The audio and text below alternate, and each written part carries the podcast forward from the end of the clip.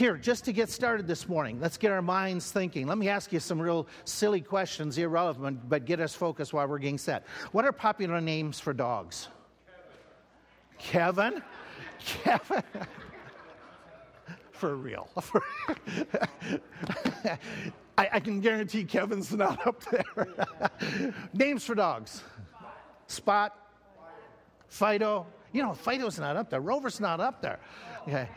Rex, okay, here's what, here's what the survey said dog. That's as bad as Kevin. That's as bad.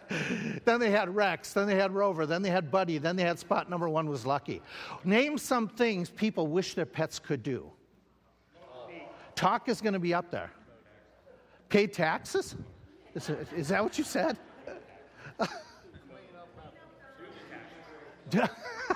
what did you say? Clean up their own mess? Anything else you would like pets to do? Do tricks? Here's what they said take proper orders, make no noise, use the toilet, help with their own expenses, and number one, talk. Here's one for you What are the 10 most popular pets in America? According to this Pet Helpful, what are the 10 most popular pets right now in America? Dogs are up there. Cats are, cats are up there. Snakes? Oh, Snakes Snakes are up there. They are. Fish are up there. Birds are up there. Rabbits, they're up there too. Chickens? Chickens? To eat. We're talking. Actually, chicken is up here. Okay, here's what they have. Here's what they said. Number, number 10 was ferrets. Okay, guinea pigs, hamsters, poultry. See, they're, you, you have a pet for food. That's what that one's for. Okay.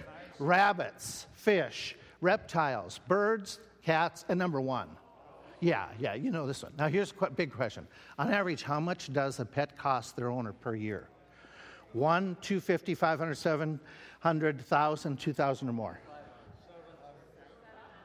On average, here's what they're saying between 750 and $1,100 a year. Okay? Yeah, wow, it's right. My fish does not cost that much. Okay, and he doesn't shed. Yeah, and he's gone right now. He's gone. Why do people have pets? This is from another, another thing, uh, pet company saying, here's why people have pets. Companionship is there. Protection is there. For in what way? Okay, do you have service dogs? Yeah, yeah. With kids, the biggest thing was teaching, teaching responsibility. Yeah. So companionship was number one. Reduced stress was, you know, like a, uh, comfort animals. Uh, physical exercise, protection, help teach kids responsibilities. And the other one was because of the acceptance. People commented because unconditional, the, the animal accepted them. We are not pets before the Lord. But in a way, does, the, does our relationship with the Lord tie with this that companionship that the Lord gives us? the acceptance that the Lord gives us. And so, what we're talking about is one of those passages where the Lord wishes we would do a whole lot better. John chapter 11. We talked about this four weeks ago. Let me set the scene okay, in John 11, and then we'll come back and we're going to do a parallel passage in Matthew 11. But John chapter 11 is one of those really famous conversations of Jesus Christ. This is the story, if you remember, that there is an extreme tragedy that strikes some of his closest disciples. It's the family of Lazarus, Mary, and Martha. What happens in this story? Lazarus dies. Okay, he gets sick, he dies, and it's a tragic. Now, I asked you last time when we started this section, you know, do tragic things happen? Do people ever have, like we asked this, okay, like this mouse, do you ever have a bad day? And I used a couple pictures to just try to illustrate having a bad day. This guy proposed and dropped the ring in a gopher hole. That's a bad day. Okay, here's one that this poor little kid caught a fish. He was excited, but the, the fish absolutely terrified him. The poor kid, the absolute poor kid. Okay. Yeah, you just feel you, uh, yeah, I know. He'll never go fishing again. That poor kid was just traumatized. This is a bad day. You're having a bad day. Okay. Yeah, yeah, just, yeah, this, this isn't what you planned, okay? Here's, here's another, the poor kid on the bottom. Yeah, but he's asking for it because he's laying there, okay? But he's not going to have a good day. That is not a good day. That's, you know, hauling paint. While we were driving, we stopped at a gas station and she says, They got paint pouring out their pickup. And so she pointed out and they open up and they're jabbering away. Their paint was like that in the back end of their pickup. This is not a good day for this lady. See the sign at the bottom? It came off the bench. None of you would ever have done this, okay? Put the thing together, or none of you would ever do this, okay? But it's a bad day. Bad day. Uh, not good. this is not good. This is not how you move a rock or a stump or whatever. Okay. That, but, but I can just feel that's something I would do. Okay. Those, those, are, you know, those are situations that we can laugh at. Mary and Martha's wasn't one that you laugh at. Mary and Martha's situation was that this is during the last month of his ministry. People are threatening Jesus. In John chapter 5, 7, 9, they have said that they are trying to kill Jesus. The leadership is is now telling the Jews that basically putting out warrants and trying to get him. Um, and so Jesus is away from the region of Judea on the other side of the Jordan River, and the circumstances that are going to happen with Mary and Martha are very close to Jerusalem, which is the hotbed of the Jewish authorities trying to get a hold of Jesus, trying to arrest him. So what has happened is, um, is they send a note. They say, Our brother is sick. They know where Jesus is, and they say, please, you know, please, they don't say, please come, but later on they said, if you had been here, which tells us why they sent the note, right? Yes, no? They sent a note saying the disciple you love is sick, and then later on, if you had been here, what did they intend him to do when they got the note? They, yeah, they wanted him to come and do something about it. So Jesus delays, and you all know this, that he delays the account for uh, coming for a period of time. And then he says to the disciples, I'm going to go. Now, this is interesting when he says finally, let us go, verse 7, to Judea again. One of his disciples responds, verse 8. The disciples, plural, excuse me, Master, the Jews of late sought to stone you. And do you go thither again? He answered, and then he makes comment about the 12 hours in the day and going while it's light. And then he said to them, he says, uh, after that, our friend Lazarus sleeps. I go to wake him up. And the disciple says, if he sleeps, he does well. Jesus spoke of his death, and they thought he spoke of resting. Jesus said, Lazarus is dead, and I'm glad for your sakes that I was not there to the intent that you may believe. Keep that in mind, we're coming back to it. Then Thomas, called Didymus, unto, said unto his fellow disciples, Let's go. And what's Thomas fully expect to happen? What does he say the rest of the verse? Let us go and die with him. So, what you have is the disciples, okay, they recognize the danger that's posed. But the passage, we made this comment, the passage reveals that the disciples, if we had to describe them, what would you say they were? What kind of attitude did the disciples have? Fearful, doubting? Are they pessimistic? In a sense, is there pessimism? We're going to die. Okay, so they're not super saints. They have hesitation. They have fears. You know, they, they at times they say we're going to serve God, but it's not going to go well. Okay, not not that we would ever do that. But then they, we, they often wondered, they doubted, and even Mary and Martha, who remember just a few passages before, they were commended. They were commended for, oh, Mar- Mary, you sat at the feet of Jesus. But when her brother dies, she says to Jesus, If you had been here, he would not have died. She has some doubts too. She questions whether Jesus could do a miracle long distance. She questions that this shouldn't have happened. And she's certain that he's going to make everything much better. So there's, there's a real struggle that we're going on. And we just put up there, you know, some questions that they could have been asking in their minds that sometimes we ask. Why'd you let him get sick? Why not heal him when you first heard of it? Why not come right away? You know, what did you mean when you said it wasn't unto death? It was. And they say, if only you had, if only you had, if only you had been present, and if you had come faster. Okay, if you had shown up and responded much quicker. And so, what we have in this passage is when Jesus gets there, the funeral has taken place, but it's still carrying on. Lazarus, where is he at this point when Jesus shows up? He's, he's in the tomb. He's in the tomb. But they are still wailing and there's still the mourning going on. So they're still carrying on Jewish custom, that they're still doing that. And Jesus purposely delayed, so by the time he gets there, it's going to be the fourth day. And if you remember Jewish culture and tradition and superstition, why the fourth day? The corruption of the body would be taking place. The Spirit. They made it clear in their teachings that after the third, going into the fourth day, the Spirit will not, is totally separate, cannot come back. Okay? So if there was any doubt if somebody initially passed and the spirit might be revived or resuscitated by the fourth day, they are clearly teaching at that point there is no hope at all. So he comes, the body is corrupting, the spirit by their teaching is definitely it, this is they know this is not a um, resuscitation in the sense of he's going to revive himself. You know how you hear stories? These are the, this is the gory thing. You ever hear stories of people who, when they opened their tombs, they, it was obvious that they had recovered and they died within the tomb? You, you've heard accounts of that? Yes, okay. But in Jewish thinking, this, this is not even a possibility with Lazarus by the timing that Jesus prepared.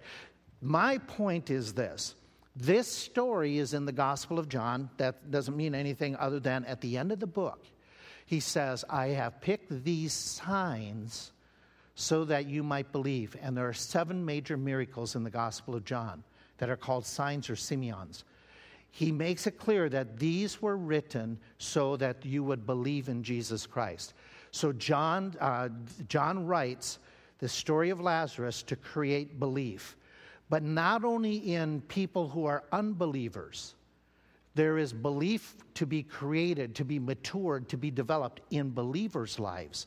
That's why he did this. How do we know that? In John 11, remember where he said to the disciples, verse 15, I am glad for your sakes I was not there. Why? To the intent that you may believe. They're already born again. These fellows are already followers of Christ. What's he talking about? Increasing their faith. So the story in this passage is all about developing belief, developing stronger faith in Christ. That's the point of this whole account. And even Jesus asked Mary and Martha, Do you believe me? Do you believe what I'm saying? So it's all about developing, maturing faith. So your question, my question has to be what do we see in this text that would have helped them to grow in their belief? What do we see in this text that would help us to grow in faith. What facts about Jesus Christ that are pointed out in this text that would increase our faith? We started last time where we wrapped up. We were just starting this section saying there are three facts. Fact number one is this Jesus knows. This passage repeatedly indicates Jesus knows. Jesus knows. What does he know? Yeah, he knows everything. In this story, what did he know? What's that? The feelings of Mary and Martha. He knew what they were feeling. What else does he know? He knew what the outcome was going to be. He said, This, this is not unto death. Okay? What else did he know? I didn't read the whole text. I'm banking on you. Uh, no. When he was talking with the disciples, and they were long distance. What did he know? Oh, he knew that. Okay. What did he know about Lazarus even though he wasn't there? Okay. He knew when he died. Okay. Even though they had said he's sick. He knew when he died. Okay. He knew his condition. What else did he know? You said Jewish traditions. The four days idea. Yep. Anything else that stands out that he knew? Oh, yeah. Oh, yeah. He knew that whole system of what, which, do you remember his response to that? We'll, we'll come to it. We'll, we'll, we'll hang on to that. I, I'm jumping ahead. Okay, we listed off. Last time you listed several of these things. The outcome, as you said, he knew, here's one for you. He knows best how to use circumstances to bring about belief? Yes, no? Okay, he knows circumstances. He even knows that all trials are not bad for us. He knows how to use the trials for our good. Okay, I'm glad for your sakes that I was not there, that you may believe. He knew where the disciples needed to grow and that this trial would help them in their growth. He knew what was going on in their lives. We've already mentioned Lazarus' case. He knew the best timing of events. By the way, does this relate to us? Does this come down to where we're living? And we have to say, God knows what's best for me. God knows what's best. He knows how He's going. He knew if a delay is better or an immediate answer. And in this case, a delay was better. He knew the spiritual condition. Now, remember at the very end when he prays and he says, They took away the stone, verse 41, and Jesus lifted up his eyes and says, Father, I thank thee that you have heard me. I know that you hear me, but because of the people which stand by, I said it, that they may believe that you may. He knows their condition. He knows all those people's condition that they need to believe.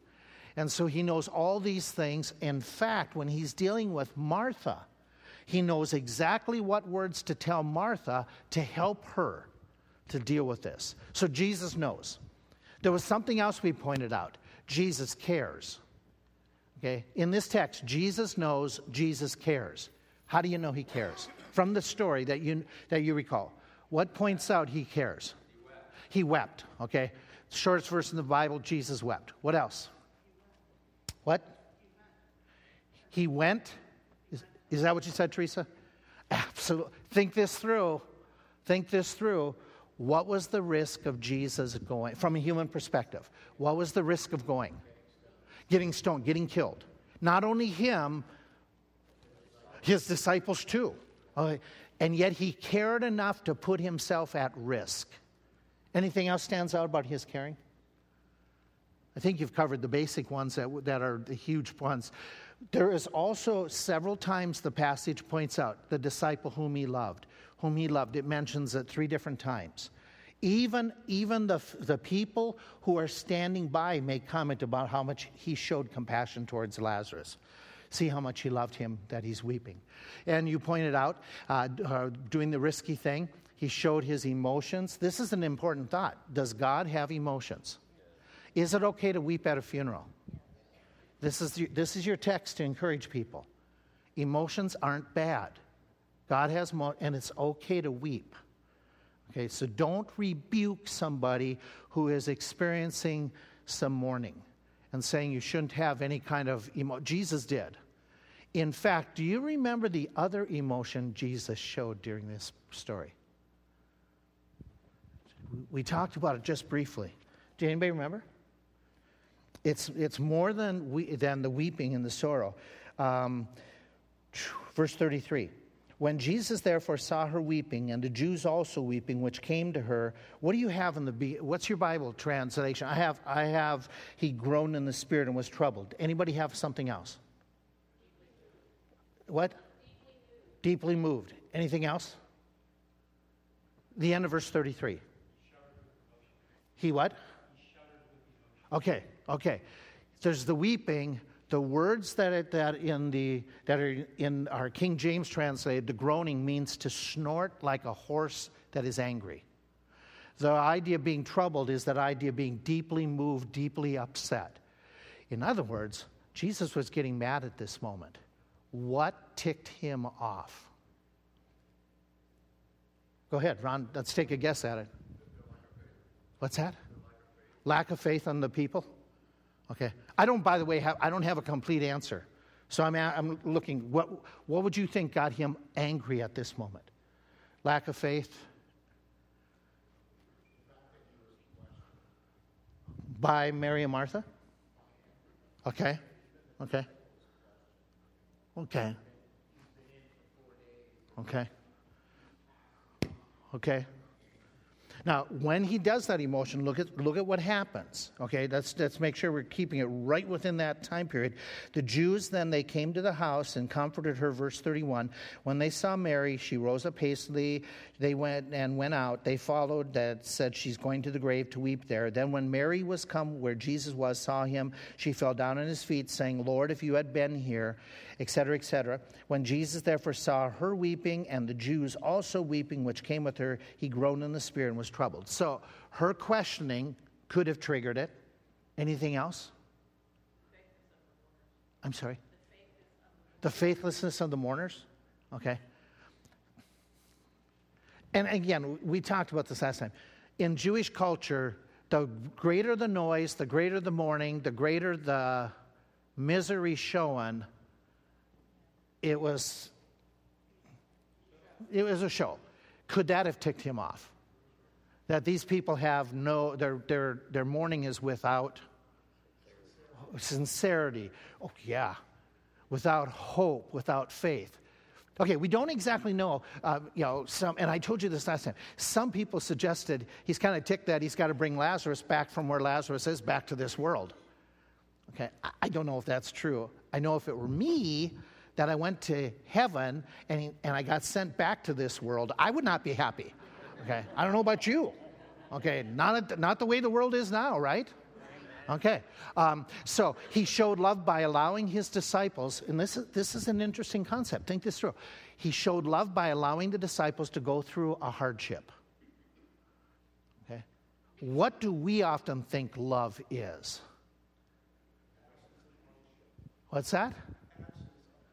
Yeah, yeah. Here's, here's a thought for you it's hard to let someone you love go through any difficulty, even though you, you know it'll help in the long run. We want to rescue them. We don't want our kids to have problems. We'd rather fix it right away. Okay? But real love sometimes lets people go through hardships. Okay? We don't want our kids to have to learn how to pay a bill all by themselves. Yeah, we, we want to jump in and bail them out. Okay? And Jack, are you nodding and saying, Dad, Dad, you know, bail me out? Yeah, yeah. yeah. Is it good for young people to learn how to be fiscally responsible without being bailed out? Absolutely, absolutely. Is it good at times not to have everything you want?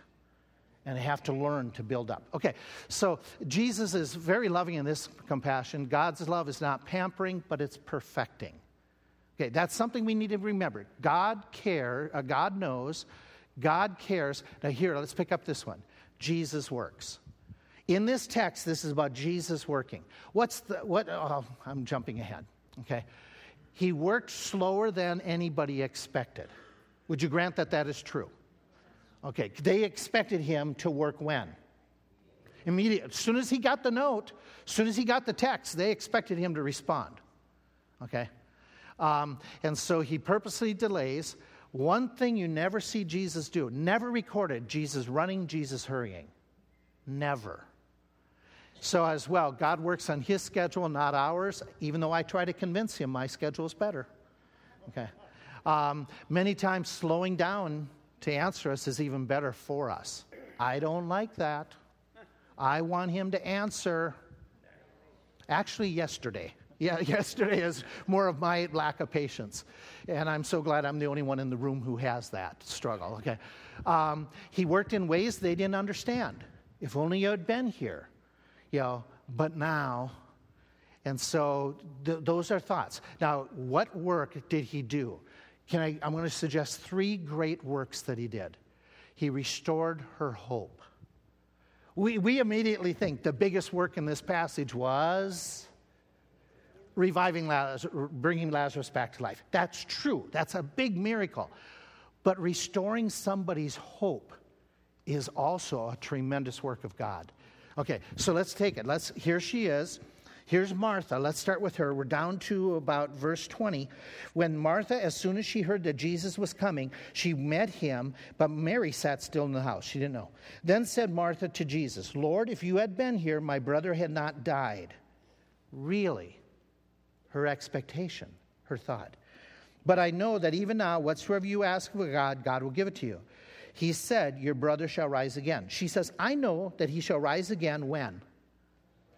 Okay, in the resurrection that last day. Jesus says, I am the resurrection and the life. He that believes in me, though he were dead, yet shall he live. Whosoever lives and believes in me shall never die.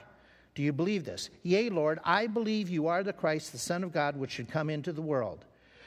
Can you have good theology and still struggle with sorrow? Yes? Okay. So, how does he, you, you think on this for a moment. How does he help her? She is in the midst of grieving. This is the, make this extremely practical. You're talking to a friend, a relative who has suffered loss. What did Jesus do? What words did he give? And we know that he raised Lazarus. We know that's not going to happen with our relatives right now in, in the same way as Lazarus. What what hope did he give her to help her carry through? At this point, she doesn't know that he's going to rise. How does he help her? What's that? Okay, does he indicate that in his words? I'm sorry. Okay. Is that helpful to know? Okay. What else does he tell her? Do you see anything else? Any other com- comments or it's on the same vein as what Bob just said. Anything? Okay.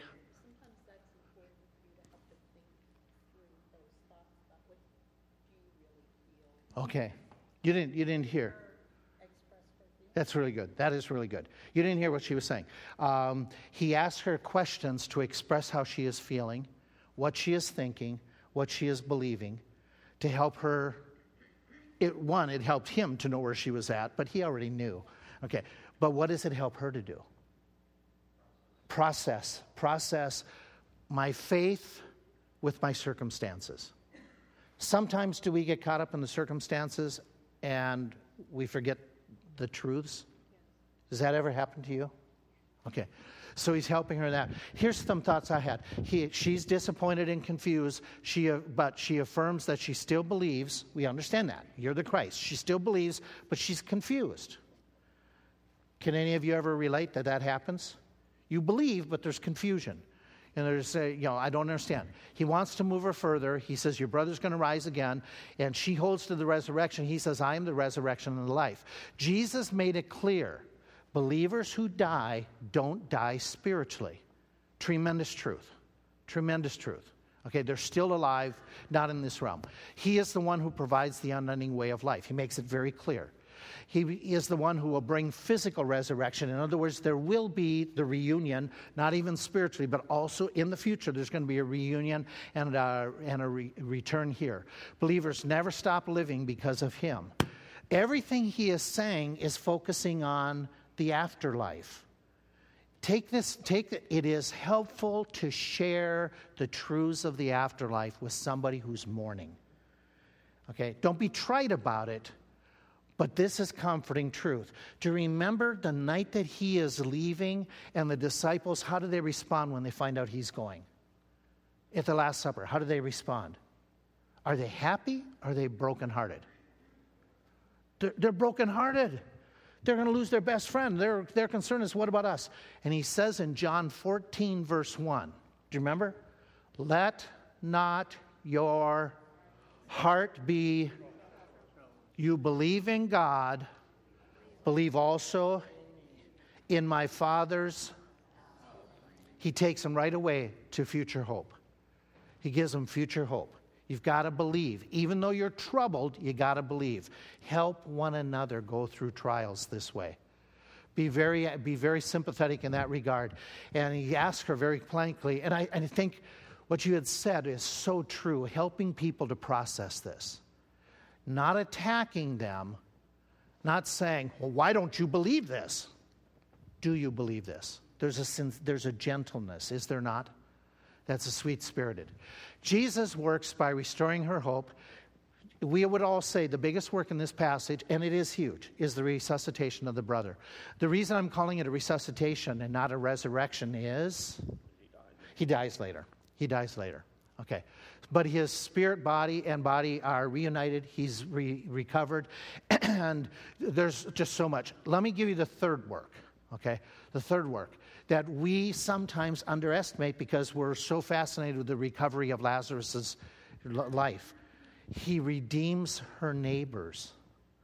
He redeems the neighbors. We, we see that in verse 45, 42, 41, 42 when he says, Father, for I'm going to say this for the sake of those who uh, that they may believe. Verse 45.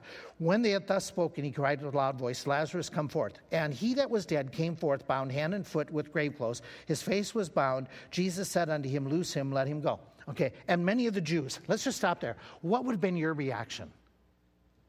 Just try to put yourself in, in their sandals you know the end of the story. You know all the, so much more than they do. But what do you think your reaction would have been if you had been standing there and he came out?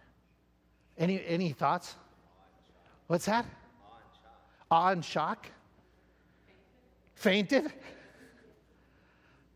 That, that's real. Any, any other thoughts?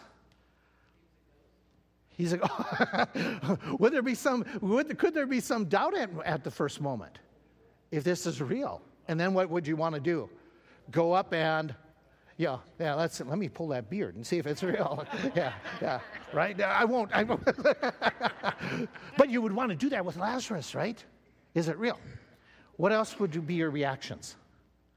What do you think? W- would there be a trepidation about who is this Jesus? This is awesome. Okay. Yeah. Oh, oh, and by the way, what is our reaction when something fantastic happens that we pray for? What do we usually say? Really? It, it answered? Do, do you, okay, I'm the only one that does that, right? So there's this shock, there's, but this is a true, the greatest miracle that God has done in your life your salvation. Your salvation. And so he's doing this miracle in the neighbor's life. Here's our thought Jesus can use any situation to draw himself to people. Does he use funerals? Oh, yeah. Oh, yeah. Okay, who should we should pray like Jesus did that God would use the trial. This is this is the tremendous working of God that God can use these situations. But not everyone believed. Watch the rest of the story. This is, uh, it says, Many of the Jews which came to Mary and had seen the things which Jesus did, they believed. But some of them went to the Pharisees and told them the things that Jesus had done. And then there's, what do you think about the others who refused to believe? They were there. Okay, you're there, you fall into belief if you hadn't been a believer before. What do you think about that friend, that companion, that neighbor who saw Lazarus come forth, saw the whole situation? You believed, they didn't. What do you think of them? What's that? Right? Right? I mean, don't you do this? Uh, maybe I'm assuming too much. Don't you look at people now and go, How do you not trust Christ?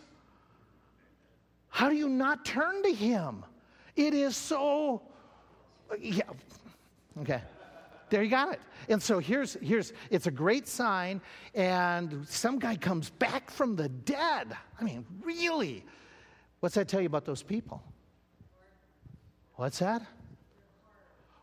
Are they hard hearted?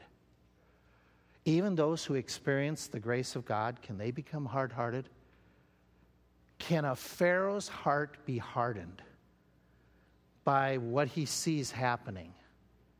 And even though he admits it's the work of God, can his heart get harder by not responding positively? Whew, the danger of hard hearts. Okay, so here's, here's a lesson, I want to build on it for just a few more minutes. Even good folk, even believers, can go through struggles, they can have difficult situations. Okay? Here, let me jump with me for just a brief conversation of Jesus that he has with his cousin, Matthew 11. Matthew chapter 11. And here's the conversation that takes place. It came to pass when Jesus had made an end of his commanding his twelve disciples, he departed thence to teach and preach in their cities. When John had heard in prison the works of Christ, he sent two of his disciples, and he said unto Jesus, are you he that should come, or do we look for another? Am I, am I the only one that says, How in the world can John ask this question? Okay, here, let, let me set the stage for it. Okay. What is John's relationship to Jesus? Okay, he's a cousin, he's a relative. Anything else? What other aspects do you know? He baptized Jesus. Anything else? What was his job? What's that? Okay, was he a special messenger preceding Jesus? Yes, yes, okay. So we have all these things. He's a relative, he's the messenger who announced he baptized Jesus. And for his whole ministry that he had, however length the time was, he preached the kingdom of Christ is coming. Okay, that's, that's what we know about John. Let me ask another question. Were there other evidences that John is a strong believer? Okay, wh- what would you suggest? He did what? Yeah, more, more like those guys, what would we call them? Um, uh, he was monastic. He lived in the wilderness. Why did he do that? Why did, why did he separate and go and live and, like, what's that? Okay, he didn't, he didn't value worldly things. There's, there's more to it. Ron? Before he was born, he was committed to a Nazarite vow. Okay, a Nazarite isn't a Nazarene. Nazarene comes from the city of Nazareth. A Nazarite vow is an Old Testament vow. Those who took that vow, why did they do it? Your guess is as good as anybody else's. Could they take it for a temporary time or was it lifelong? Yeah, it's not, not always lifelong. It could be you could do this for a period of time. Yeah. Or it could be Ron, you mentioned both. It could be lifelong as well. What did they, what did they promise to do? Somebody took the Nazarite, Nazarite vow. Certain things they wouldn't do. Okay, don't touch any dead body. What else? Don't, don't cut their hair. What's that? Well, John eats locusts and honey, but their diet is going to be more restrictive. Okay? I'm sorry. Okay, no wines, no wines, no wines that they would they would stay away. And the whole point was they were gonna they were gonna just basically separate. Somebody said separate from the comforts, and give themselves during that period of time or for a lifetime. We're going to really be focused on more on focus on the Lord, focus on serving things like that. We'll just stay away from what we look at as comfort. And so Na- uh, the Nazarite vow happened in John's life when he was in the womb. The angel assigned him this Nazarite vow. And he's been following it his entire life. As a teenager, as a young adult, when he's on his own. And so you think about it in that sense that his commitment to God that he's keeping these vows that were made for years. That shows his commitment, okay? It shows his idea that I'm out there preaching. I'm not, he's not preaching a popular message. Hey, folk, what's his message? That when, when people came to him, what would he say? Repent, repent. What would he tell the Roman soldiers? Repent and what you do now is you don't abuse people with your power and authority and make people do things they don't want to do. You're asking people to change their everyday life and not follow. And he boldly preached those things. He was, this is a real tough one. He was willing to be second man, play second fiddle. That's not always easy to say, I will be you know, and he makes it very clear I am not the groom. I'm not the bridegroom. I'm only merely the best man. That's it. And so his comments about Jesus, what do you say about Jesus that shows you he was really a godly man? Do you remember anything he said about Jesus? He must increase. Great. I'm not worthy to baptize him. I'm not even worthy to, yeah, uh, Patty, was that you? Okay. He made these comments the Lamb of God, he who comes after me is so much more, he must increase. And so we know John's faith in Christ. Okay, he's a strong man. Other, what do we know did others say about John that show his faith? Here's Herod, the one who put him in prison. And to talk about boldness, what did he tell Herod? What did John tell Herod? You took your brother's wife, and, and it wasn't, uh, you know, it wasn't a, what do you call it, kinsman redeemer situation. Okay, this was an adulterous affair. The brothers were still living. You took your brother's wife. He boldly told Herod that. In Mark 6, it says, He said to Herod, Okay, you are living in adultery. And so Herod feared John. Here's Herod's thinking knowing he was a just man and a holy man. So everybody knows John's this godly guy. They've, they, you know, Jesus made comment about him. What does Jesus say about him in this text? Jesus says, What went ye out into the wilderness? Verse 7. What did you go into the wilderness to see? A reed shaken in the wind? What went ye out to see? A man clothed in soft raiment? Behold, you, he that wears soft clothing, there in the king's houses. But you went out, what's Jesus implying the crowds did? What did the crowds do with, uh, in relationship to John? They, they went out to see him. He's, not, he's popular, he's pulling. He said, You went out, yea, I say that you went out to see a prophet much more, for this is he of whom it is written, Behold, I send my messenger. And then verse 11 I say among you, among them that are born of woman, there has not risen a greater than. It's in your Bible. It's in your Bible. It's verse 11. There's no one greater than John the Baptist. So is he a spiritual guy?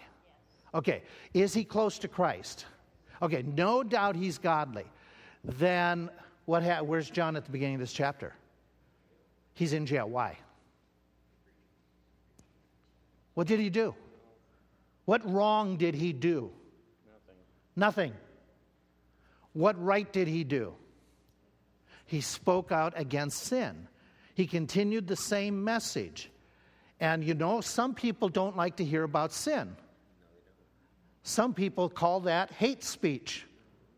Get, get used to it, okay? It's going to happen more and more. Okay, so how did John react when he's in jail? Now, he's in jail, by the way, I'm going to share with you in a moment. He's in jail for a period of time. How does he react while he's in jail? Well, we just read it. He says, Are you he that should come, or do we look for another? What's going through John's mind? Is there a possibility that strong saints have moments of doubt? Does it ever happen to people you know? I didn't say you. Okay, we'll talk about others. Okay, does it ever happen to people you know? So he sends two of his disciples. Are you the one? My, my question is this why would John have asked, asked this question?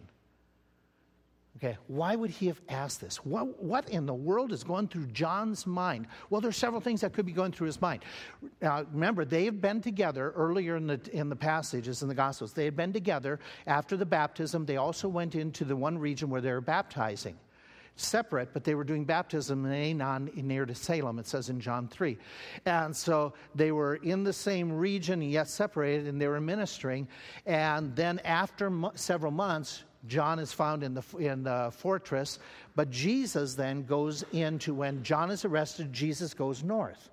And Jesus goes into the region of Galilee, and that's where he has 18 months of ministry in Galilee. And John is in prison during this period of time. Jesus is doing lots of miracles. Jesus is very popular with the crowd. There's no contact that we read of at all in the scriptures between John and Jesus. Could it have happened? We don't know. Yes, maybe, but nothing in Scripture. I know they weren't texting. Okay, that I know. Okay, they weren't calling each other. I'm not trying to be silly, but the normal ways of contact just weren't happening. And yet, there, John knows something. And so, one of the reasons that this could be happening is John has been separated from Jesus for a period of time. And then, John's personal experiences while Jesus is away, John's in prison for months. For months. This isn't an overnight visit to the jail. He's there for a period of time. Okay, and that's all because he had said to Herod, You can't be married to this woman. Herod had gotten upset, had him arrested, and the point is, John was willing to do what he was supposed to do, and he gets in trouble for it. Can that cause people to doubt? Okay, here, he, pointing out sin, repentance. He ends up in jail, even though it's totally undeserved.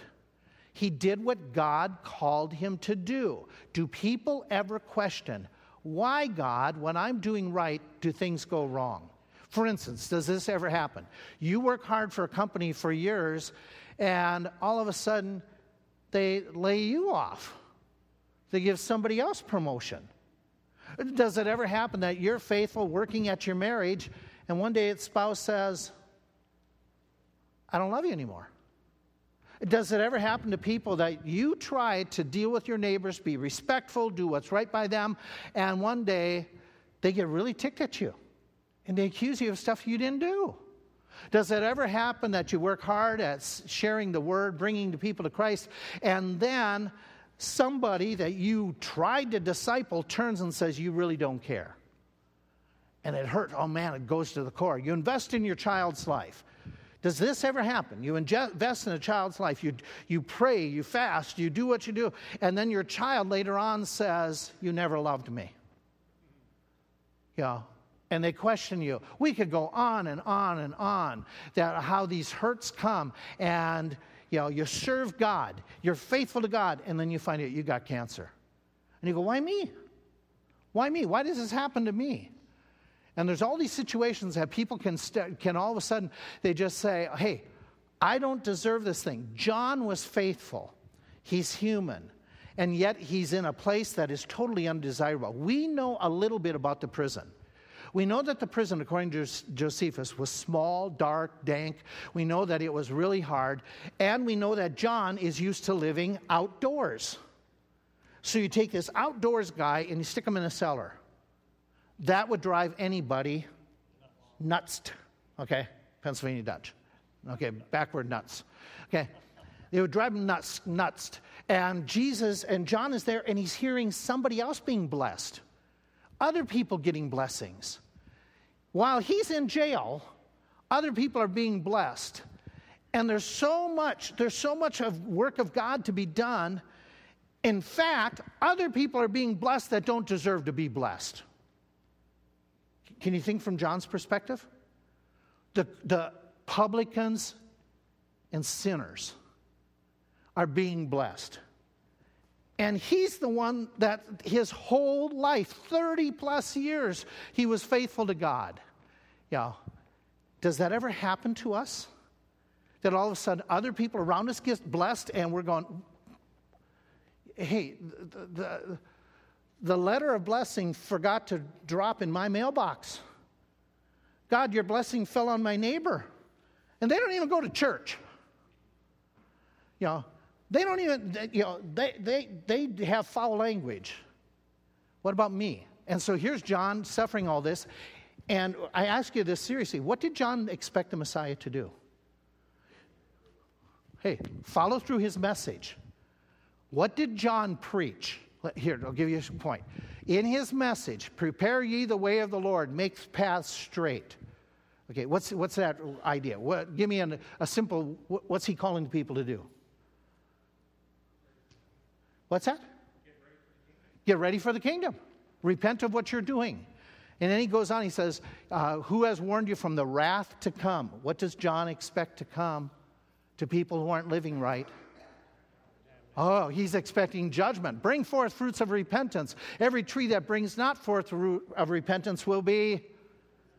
He's expecting God to do what with sinners? Chop them down. He's expecting the wrath of God to fall.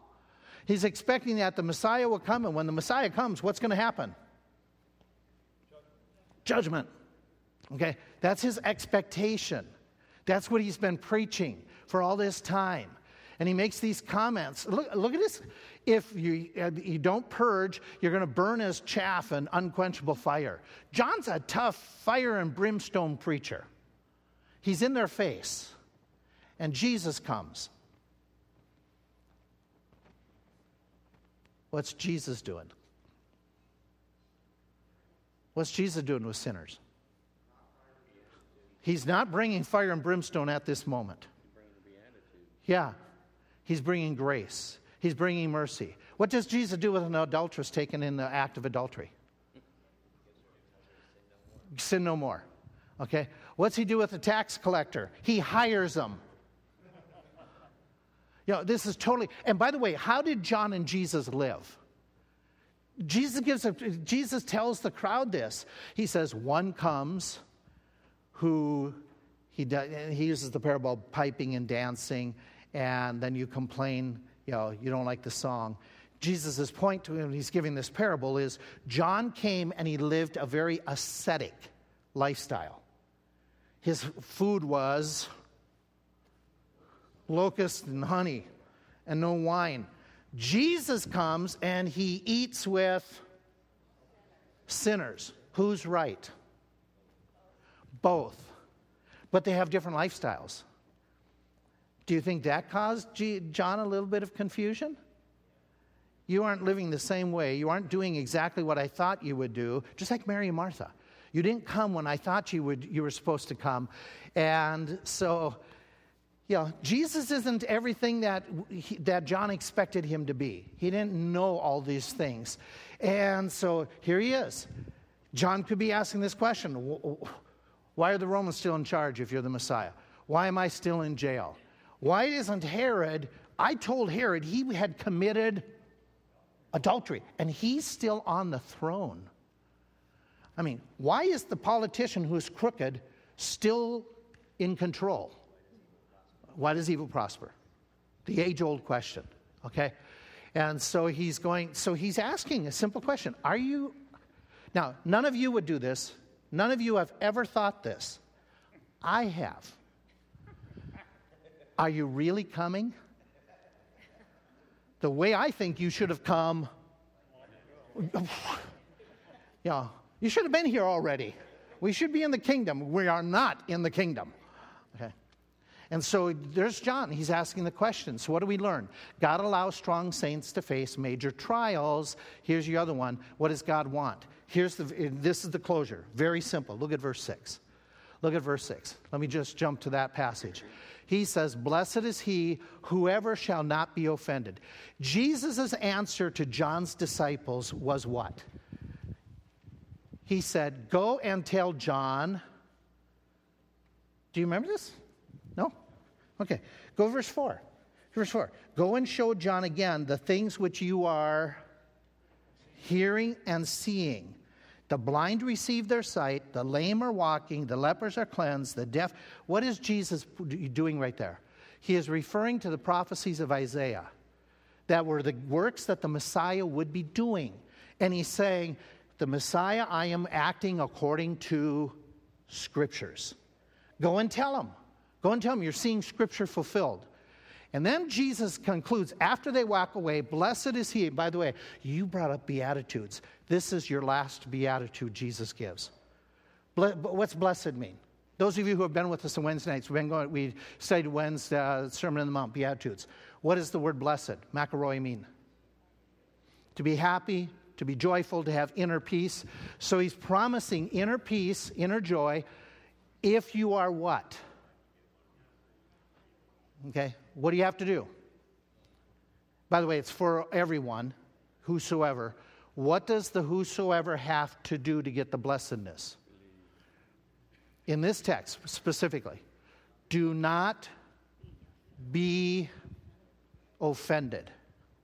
The word offended is the word we get scandal from. Don't fumble or don't stumble, don't fall away, don't quit God. Don't quit God. Don't quit. Remain faithful. Remain faithful no matter what. How does that look to struggling saints? I, I think, despite our questions, we serve. We point others to Christ. We still worship. We don't stop praying. We don't stop trusting. We t- maintain an attitude of praise day by day by day. We don't give in to discouragement. We don't fall down. How do we not fall down? We just very simply remember these thoughts that what happens Jesus knows, Jesus cares, Jesus works, even if it's not the way we want him to. Praise God, we have a God who's wiser than us.